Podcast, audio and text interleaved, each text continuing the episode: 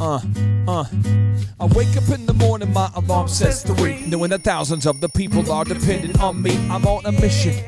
But I need some clarity before the world wakes up and starts staring at me. Am I the next Rockefeller or the next MC? Or just the next big nothing talking about my dreams? My success is independent but dependent on me. Uh, will I be consistent or let my demons free? Uh, drift through life or choose my destiny? The choice is mine. Or what will I be? An A player? Or maybe just a B. Will my alarm say eight? Will my alarm say three? Rise and grind.